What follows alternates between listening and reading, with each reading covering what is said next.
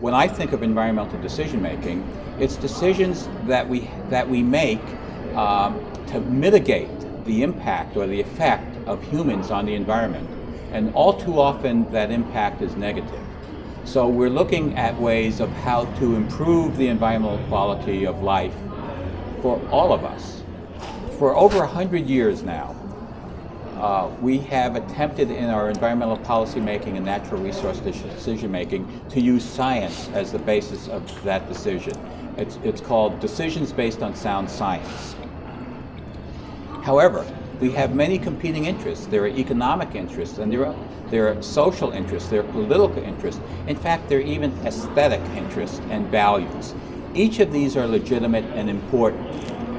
So how do you balance those different competing interests, which are often in conflict with one another?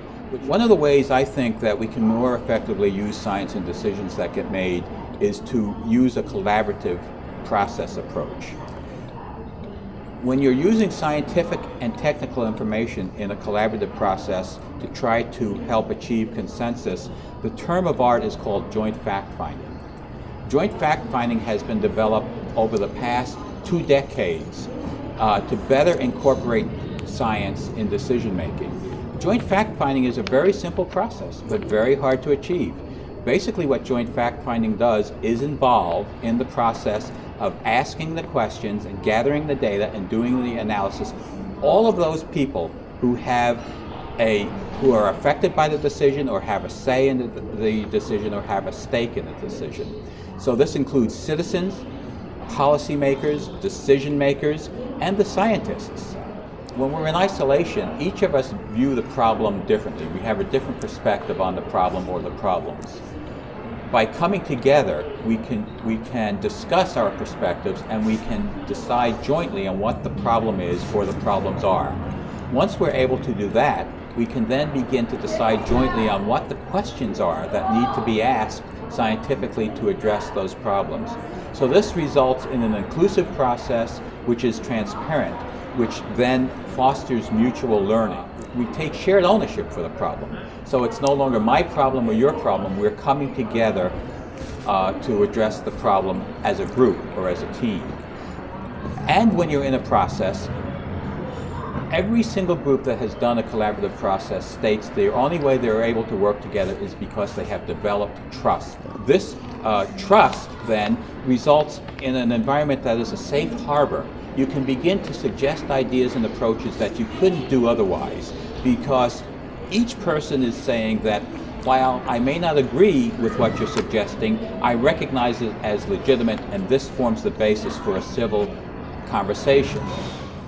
For a collaborative process to be successful, or to give it a chance of success, we think there are 3 key elements that need to be included in the design of the process. The first of these is that the stakeholders need to be self-selected. The second component of a well-designed process is to have it facilitated by a skilled, neutral professional. And the third element is that the process needs to be an ongoing conversation among the stakeholders. Probably the greatest environmental decision-making challenge we have facing us today is climate change and global warming. Climate change overarches everything, and the impacts that it's going to have on us as a society and a planet, we can only begin to imagine.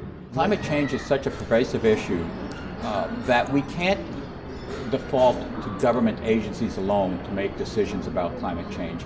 We need to come together as individuals. We need to come together in a stewardship process to decide jointly on how we're going to address climate change issue. I believe with a passion that for us to make an inroad into our increasingly difficult or wicked environmental problems, we need to come together as groups of people and really be stewards of the environment.